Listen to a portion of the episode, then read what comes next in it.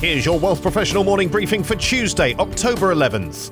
OBSI is a step closer to gaining stronger capabilities for complaints handling. A proposal is being drawn up by the CSA that could be put to public consultation in 2023, asking for feedback on providing the Ombudsman Service with the authority to make awards that are binding on firms. Binding authority has been recommended by the recent independent reviews of OBSI's investment and banking industry complaints handling operations by Professor Poonam Puri, one of Canada's Canada's leading experts in corporate governance, corporate law, and securities law. CSA members continue to develop the proposal for binding authority and anticipate issuing it for public comment in the coming year.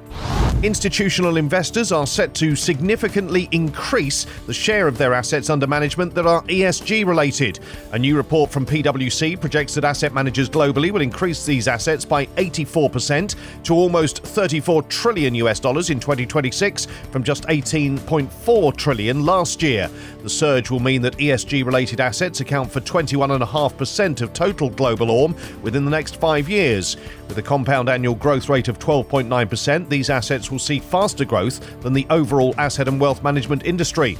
PwC's Asset and Wealth Management Revolution 2022 report also polled asset managers and institutional investors and discovered that 60% of investors say that ESG investing has already resulted in higher performance yields compared to non ESG equivalents. This evidence means that almost three quarters of managers are willing to pay higher fees for ESG funds, and 52% of investors are willing to build ESG into performance related fees.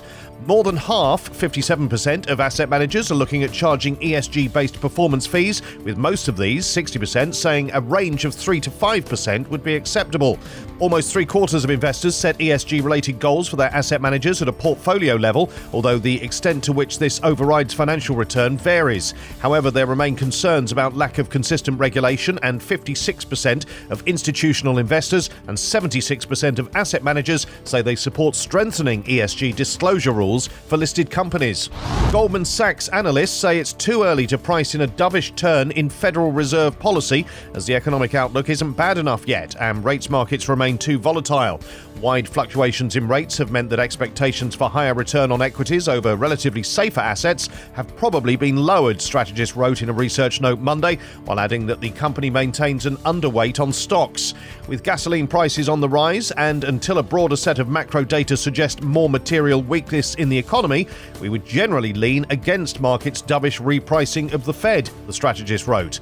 Bloomberg reports that Treasury two year yields climbed as much as four basis points Tuesday to 4.35%, the highest level in 15 years, amid concern US inflation data this week will add to the reasons for the Fed to keep raising interest rates.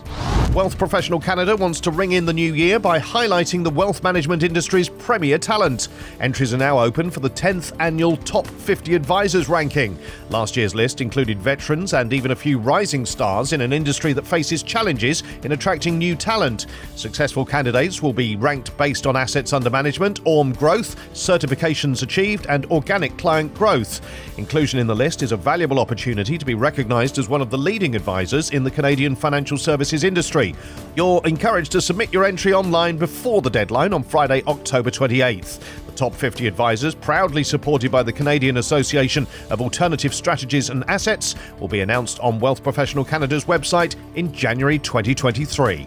These stories in full at wealthprofessional.ca and in our newsletters, plus why most young people shouldn't set money aside for their retirement, what supply chain shifts will mean for global investors, and how can advisors help clients through stressful economic times.